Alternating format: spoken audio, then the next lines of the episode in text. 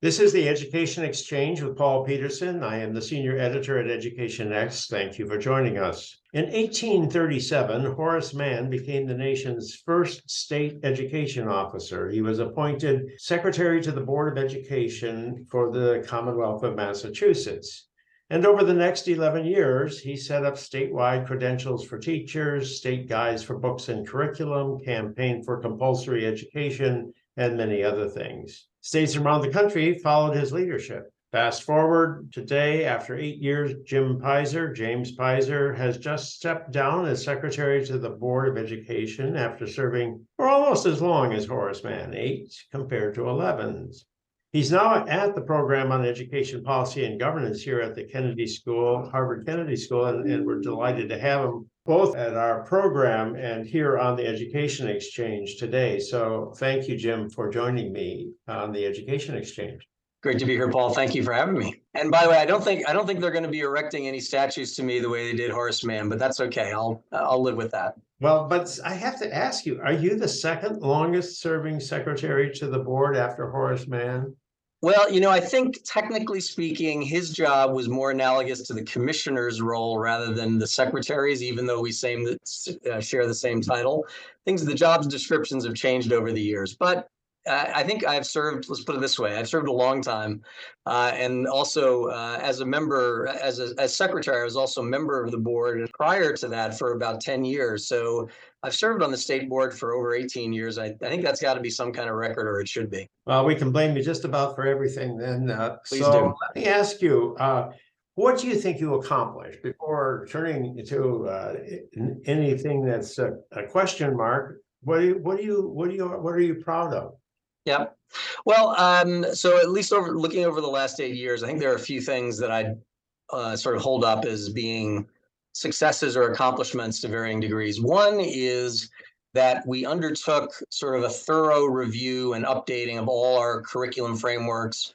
Uh, we uh, totally overhauled our state assessment we updated and improved and strengthened our school accountability system. I mean, basically, we kind of updated, sustained, and strengthened, I would say, the foundations of standards based reform, which for us in Massachusetts go back to about 1993.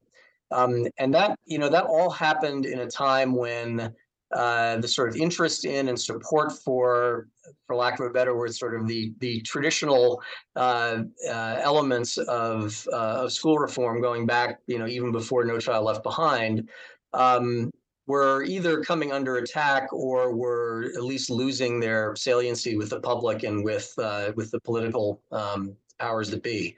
So I think the fact that we were able to do all of that during this time is pretty significant.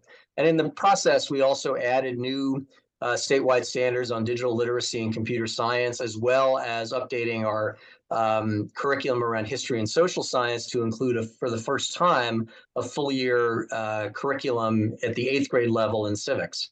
So, you know, again, I think in in sort of uh, strengthening and reinforcing the basic foundations of ed reform in the state, I think we got we did some good work and did, did it under what may not have been optimal circumstances. Well, that's actually sounds a lot like uh, what Horace Mann was about. If you think about it, he he was interested in in establishing a statewide curriculum, a statewide uh, books for for teachers to use and school systems to use. So, so Absolutely. you're pursuing a bit of that same agenda, but it's coming under attack. Is it? Is it going to persist uh, as we go forward, or is? I just feel like we're reaching the end of this uh, emphasis on uh, statewide standards. Well, I mean, I have my fingers crossed, um, and there's are two things I'd say about that. One is we're um, we've in Massachusetts we've had uh, essentially for this whole period during ed reform, with one exception, we've had Republican governors in the corner office. Um, of you know a heavily Democratic legislature, but Republican governors, and we've had leadership within the legislature, Democratic leadership within the legislature that has been supportive of the basic principles of education reform throughout that whole period. I think now uh, we have a Democrat in the corner office, and she has not expressed any uh, direct uh, opposition or um, uh, specific concerns about the existing framework of education reform, but has also but has also raised some questions and doubts about you know some of the aspects, especially around assessment um, and especially around the use of our assessment to, for uh, uh, as a high school graduation requirement.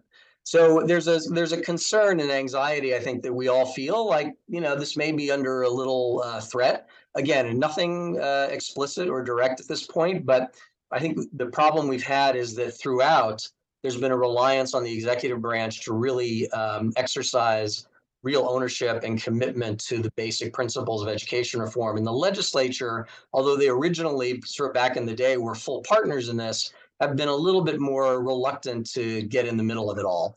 And so that, and meanwhile, the union has gotten stronger and some of the, some of the political dynamics have, have changed in such a way that, you know, I think if a threat is made to it, it might be a little bit harder to resist than in the past.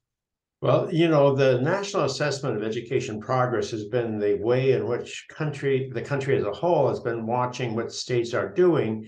And Massachusetts has always been number one, at least it's been number one for, uh, you know, Yep. throughout the twenty-first century. And so, but now I see no improvement in Massachusetts' performance on the national assessment, maybe for the last ten years. And maybe actually some slipping on that, especially since COVID, but even before that. So what do you think is happening uh on the ground? Uh, that you might have the these great assessments, but really what's Yeah. happening in the in the classroom? Well, I think this sort of raises a, you know, critical reality, um, which is that the framework of education reform, you know, standards, assessments, accountability, um, I think they make improvement possible, but they don't actually, you know, educate kids in the classroom. It's all at the end of the day, it's about execution and what's happening on the ground, not so much what the policy uh, framework is. And I think in the in the early days, we probably took advantage of some low hanging fruit to align uh, curriculum that's being taught in schools towards common standards, uh, elevating some expectations above where they were or where they were non-existent. And we made some significant gains in the first, you know, five to 10 years. But since then, honestly, the, the gains eh, measured by NAEP or even our own MCAS assessment have been pretty nominal and have shown some softness over the last few years, even pre-COVID. Um, so I think that points to the fact that we collectively and, and that includes at the state level, need to be thoughtful and a little bit more engaged in what's actually going on in schools. I'll give you two examples of that, which I think are important accomplishments over the last eight years, or at least the beginning of an accomplishment.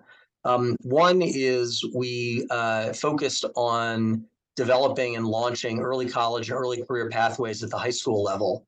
Uh, and we're now in more than 100 high schools across the state uh, creating these uh, structured courses of study with uh, work-based learning experiences, with technical coursework, with um, in paid, paid and unpaid internships, and with access to post-secondary courses, including in the early college track, uh, at least 12 uh, college credits that can be available to students at no charge. That work, which is much now getting much more into what is going on in schools as opposed to the basic framework of reform, uh, I think offers at least some potential for changing the dynamic within uh, high schools, both in terms of what is taught and how it's taught, but also in terms of student engagement. Uh, because one of the cre- the uh, unfortunately common questions uh, that all high school students seem to have is why am I here? What's the point? How does this connect to the real world? And thinking about career and college in a more uh, intentional and purposeful way is a way of answering that question and hopefully getting better student engagement at high school and better outcomes. So that's one category. And then the other is around reading in the early grades. Um, as, as you know, there's been a lot of focus on the science of reading, um, and we've taken some initial steps to require all, all school districts to administer uh, screeners, literacy screeners for all children at least twice a year in grades kindergarten through third grade in order to, first of all, find out how they're progressing, because otherwise we basically don't know until they get to third or fourth grade whether they can read or not. And then second, requiring that that information be shared with parents, um, especially to the extent that students are below benchmark, and also requiring the schools to develop individual plans for those students to get them back on track to reading proficiency by third grade. So I think those two things are, are good examples. Let's talk about the career uh, topic first, because you, I mean, the high school, a lot of people say the high school is broken and we got to rethink the high school. And it's interesting that you've created this new uh, alternative uh, thinking about career and technical education. But how about thinking more broadly? Are there ways of redesigning high schools so that they don't look like the broken institution that I'm afraid uh, many people think they are today? Yeah. Well, I think that's uh, that's very much what I hope the byproduct of this work will be. Um, so at the moment, it's still fairly small scale. I mean, these these pathways are in 100 high schools, but they're you know enrolling probably less than 10,000 students at this point. Um, but when they get to a certain scale, I think you're going to see that uh, the the high school experience for the students and frankly for the staff as well is going to have to be very very different, and it's going to include a different way of thinking about um, course selection and course progression, uh, a different way of thinking about what learning goes on in schools as opposed to out of schools, including on college campuses and workplaces, um, and also in terms of being much again much more purposeful about moving uh, students forward uh, towards their future and one in which they have a sense of ownership and choice as opposed to you know they just go into school and they do what they're told uh, or they go to the cafeteria, if you will, and select from a pretty limited uh, menu of options, uh, all of which don't really add up necessarily anything because they're not intended to be connected to one another. Anyway, all this is, I, I think there's potential there. There's a whole lot of work that needs to be done to make that idea or that potential reality. But I think this is a path forward and one, frankly, that at the moment seems to be driven more by interest and demand from the field, including parents and students, but also including staff, then it is sort of a top-down mandate that comes out of the, you know, the state house. Is the Carnegie unit a, a dead idea? It's, it's an old idea. It's, you have to have so four courses in English, foreign history, foreign math, and foreign science in order to get into college. So you you and that's I think that rule is still in place. Is it in place here in Massachusetts? What's yeah, you know, if it's not in place as a formal rule, it's clearly in place as a universal practice. So I'm not sure there's there's a difference. Um, there are definitely workarounds to it uh, in terms of what counts as a, essentially a credit hour in a high school course, uh, or what counts for seat time. So I think there are workarounds, but uh, it would be all a lot easier and a lot smarter, I think, if we were to step back and sort of focus more on uh, outcomes and uh, milestones and benchmarks and uh, you know I don't want to overuse the word credentialing, but but um, uh, measures that are focused more on what students know and are able to do than you know how much time they've sat in the seat. Well, it's very interesting what you're saying about preschool too, because some people say that uh, maybe the, the people who suffered the most from the pandemic were the little kids, the kids in kindergarten, first grade, uh, who never went to school, perhaps a lot of them, or you know, it never yeah. made any sense for them to be learning online in the first place. So, um, and but we don't know about it because nobody's testing them, no, nobody's watching them. Do you see this as an emerging problem?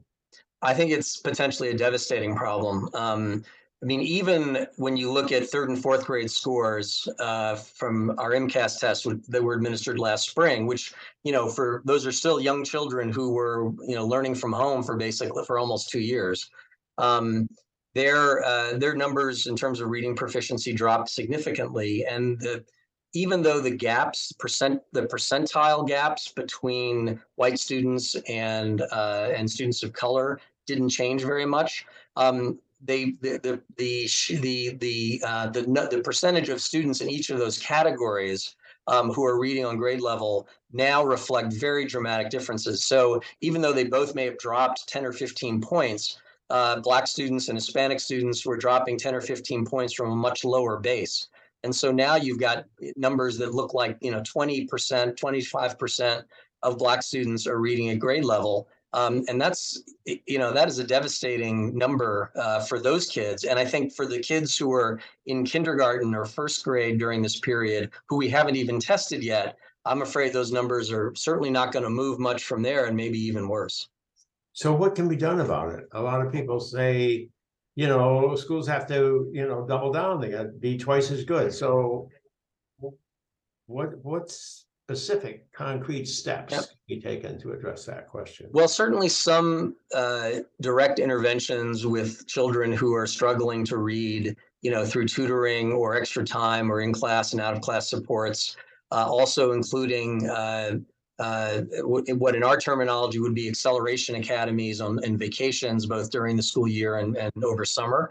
I think those are, you know, all things that should be pursued aggressively. Uh, I unfortunately don't think they're being pursued as aggressively as they might, especially given the federal resources that are available.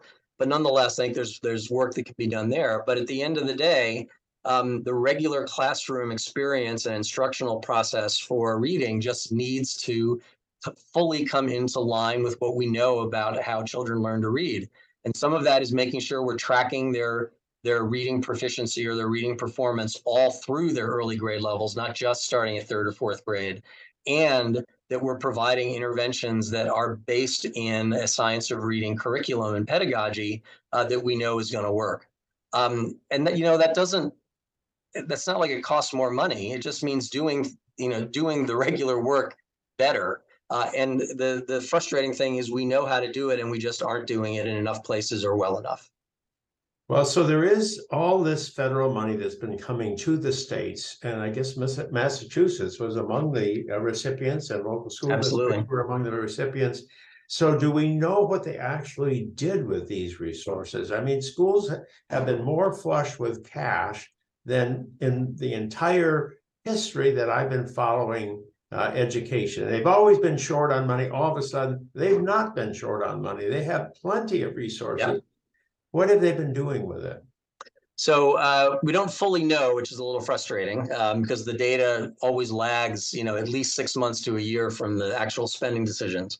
Um, we do know that the um, the spending itself or the drawdown rate uh, has been fairly slow, um, partly because I think initially school districts weren't sure if the money was really going to be there or if they were going to need it later because the state money might dry up. And so there was a lot of cautiousness about committing any funds other than funds that were necessary to directly address COVID issues. Um, you know, it could have been like air, air purifiers and masks and you know a whole variety of plastic and all the all the things that we used to do, the cleaning materials and everything that that everyone did in the first uh, few months and year or so of, of COVID. Um, but they were very slow to to commit and or to make decisions about how to spend those funds otherwise for educational purposes.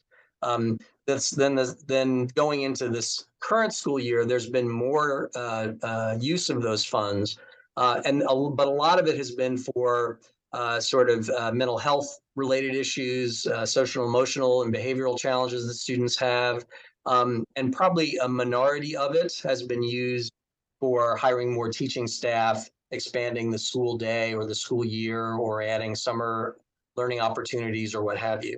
Um, so all of that is to say um, that I don't think the funds have, in general, been committed for purposes that are going to address the learning loss or the missed learning opportunities that students have had.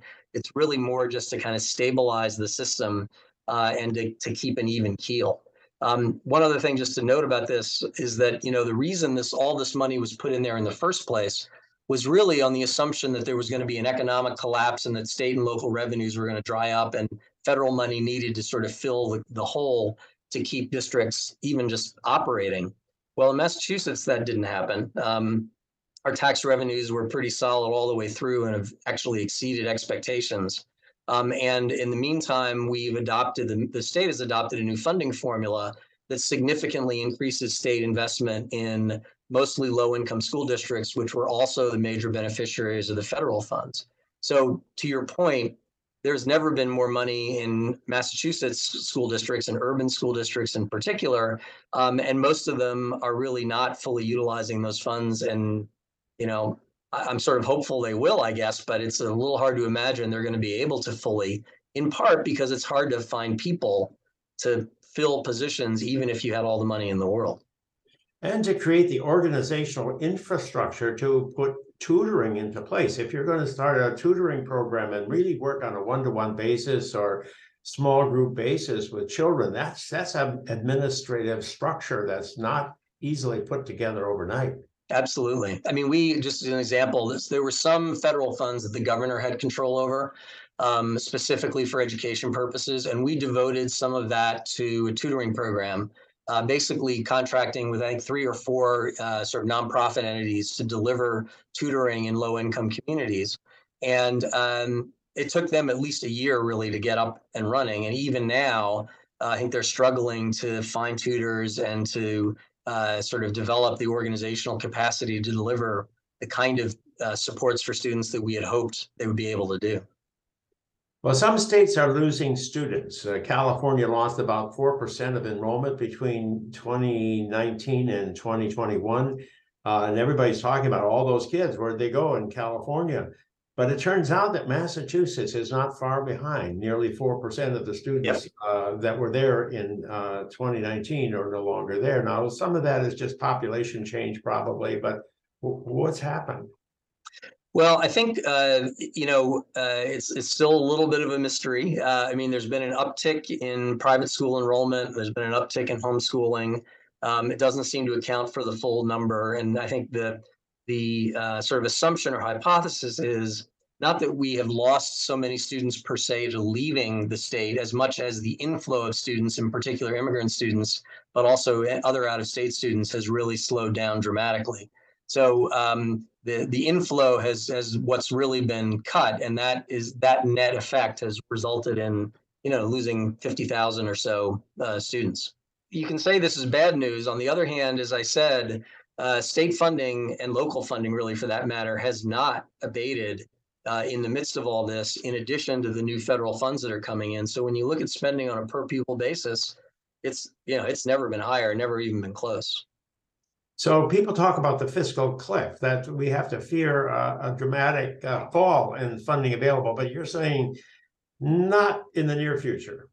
Well, definitely, and uh, you know, Marguerite Roza was at one of our uh, seminars uh, that we put on a couple of weeks ago, um, and in a lot of states uh, where they have had either softer economies and tax revenues, or the state legislature has reduced spending in order to uh, essentially uh, allow the federal funds to supplant state resources, they may very well face very significant cliffs. Um, in, now, having said that, they haven't fully utilized the funds. Marguerite believes they will, and they'll and they may even be on a spending spree in this coming year because the funds run out in September 2024. Um, in Massachusetts, because our state resources have been uh, strong, because the state has appropriated increasing amounts of state uh, revenue to our schools throughout this period. In theory, if schools are thinking about it in the right way, uh, they're using federal funds in some ways to forward fund state revenues that are going to be coming to them over the course of the next three to four years. I'm not sure they're all thinking about it in the right way. And I'm not sure all of them are thinking about it as sort of one time expenses versus ongoing uh, support for their operating budget. So I think we're going to see a lot of districts who uh, are finding themselves in pretty tough situation in September 2024 when the federal funds run out. Again, I think Massachusetts probably a little better than other states, uh, but I don't think we're going to be insulated entirely. Well, this Commonwealth wrote a report on the Boston school system that was pretty critical, saying they need to uh, address a lot of important issues, and they it's the second report in recent years, and and I, you know, people said that there was a takeover possibility from the state. Should should the state have actually taken over the Boston school system? Well, you know, this is one of those be careful what you wish for situations or the dog that caught the bus or whatever the metaphor is you want to use. Um, you know, Boston is, uh, at least in Massachusetts, the Massachusetts context, a big urban district. It's it's now about 50,000 students, probably a little bit less. So in the national scheme of things, it's really sort of like a mid-sized district rather than a large one. Um, but nonetheless, uh, the districts that the state has intervened in through receivership up until now have been have really been small urban districts. Um, and this would have been an order of magnitude different kind of task. So I'm not sure a takeover or receivership was ever really the right choice for Boston in particular. However, um, I think the discouraging part is uh, the city has been reluctant to enter into other productive partnerships that they could have entered into with the state that would have at least address some of their issues a little bit more directly with a little bit more capacity and resources uh, and in an environment or a context that might have offered more hope for progress. I mean, I'll just give you, you know, one example of this. Um, we had um, in Springfield, we have something called an empowerment zone, um, which is a zone started out as middle schools. Now it's middle schools and a high school um, that essentially operate autonomously within the district. Um, there are feeder patterns within the zone. Uh, there's uh, school-based uh, res- management responsibility. So principals in collaboration with the teachers in the building are really making all or most of the important uh, educational decisions for their students and families. Um, in my mind, creating something like that, similar to that in Boston, in a neighborhood of Boston, or for certain uh, sort of uh, category of students within Boston, would have made a lot of sense. Also, what would have made a lot of sense to me is, of course, lifting the charter school cap um, or using what we call Horace Mann charters, which are in-district charters, in order to create more uh, autonomously or independently managed public schools, including those that have, in our terminology, certainly charters or agreements that guarantee their um, their independence and their autonomy, not based on the the whims of the uh, the school district, but based on a, a relationship with the state. Anyway, there are things like that that could have been done um, that have not been done. Um, and we could, in theory, use the receivership lever and tool in order to impose that on the district. Um, and you know, maybe we'll get there in- at some point, but I'm not sure there was really an opportunity politically or operationally to do that at this time. Well, that raises a question, is, is the day of the school district, the school board, uh, is, is that, have we passed that day?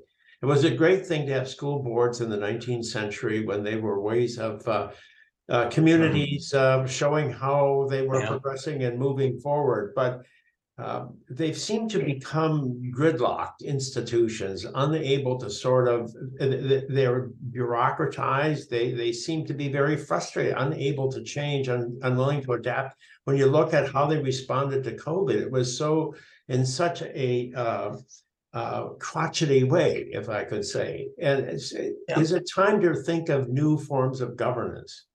Well, uh, short answer, I guess, is yes, or it's, it always is. Um, the longer answer is more like uh, what was it Churchill who said, "Democracy is the best form of the worst form of government, except for every other one." Um, it's it's not totally clear how you would replace school boards or school committees um, with a governance structure that both provided enough kind of legitimacy in within the community as well as uh, enough capacity and experience and skill to actually be effective in overseeing and managing or at least governing a, a, a school system, especially larger ones. Um, you know, mayoral control, I've, I've always been a supporter of mayoral control in a lot of different contexts. It has not been a, uh, a panacea by any stretch, in part because, of course, it depends on who the mayor is. And uh, unfortunately or fortunately, the mayor often changes. So you may have had a good mayor at one one point, good meaning from certainly an educational perspective. Um, and then an election happens and you have a new mayor, and the mayor may want to undo everything that was just done. Um, and so that sort of political back and forth uh, is is potentially pretty disruptive and not helpful. Um, Boston has had mayoral control really. I mean, it's it's through a, a school committee that's appointed by the mayor um, for several decades now. And I think that has been a plus for the district, in particular around stability and in particular around insulating the schools from some amount of, you know, political nonsense. Um, but the schools are still struggling, as you were just mentioning. You know, it's it's quite clear that the Boston Public Schools um, are not nearly uh, are not performing nearly as well as they should, and probably not as well as they used to even. Um, so, uh, you know, honestly, I wish the governance there was a there was an easy answer to the governance issue, but I'm not sure exactly what it is. Well, the Germans have a plan. Their German plan is the state runs the schools. So they, uh, you know, the the uh, the state, uh, uh, then there's about you know 20, 30 of them in in Germany, and each one of them appoints all the principals, all the all the personnel that actually operate the school system are Yeah. appointed by something like your offices there in Springfield. So why not try that? Well, uh, that's I, I think that's a bridge too far for me since I've worked inside state government for a while. I'm I'm a little I'd be a little hesitant to to take that on or to uh, live with the consequences. However, um, Massachusetts, unlike a lot of other states, every, in, in a lot of other states, every town, every city has its own school board, its own uh, school department. It's everything is run independently and separate from one another. In, in a lot of other places, it's at the county level. And that may be the sort of compromise, if you will, is if you created county level school systems that were aggregation of these smaller districts um, that allowed you to both maybe, although I'm a little skeptical of this, create some economies of scale, but also address the fact that there's a limited amount of um, you know, really qualified and effective leadership talent in the world uh, and in any state. Uh, and if you try to replicate that in every little community, you're to, you know, run out of talent. Um, but if you did it in larger counties, you know, maybe that's a solution. Um, I, you know, I, I would certainly be open to that. We uh, unfortunately sort of did away with counties in Massachusetts, so we'd have to revive them.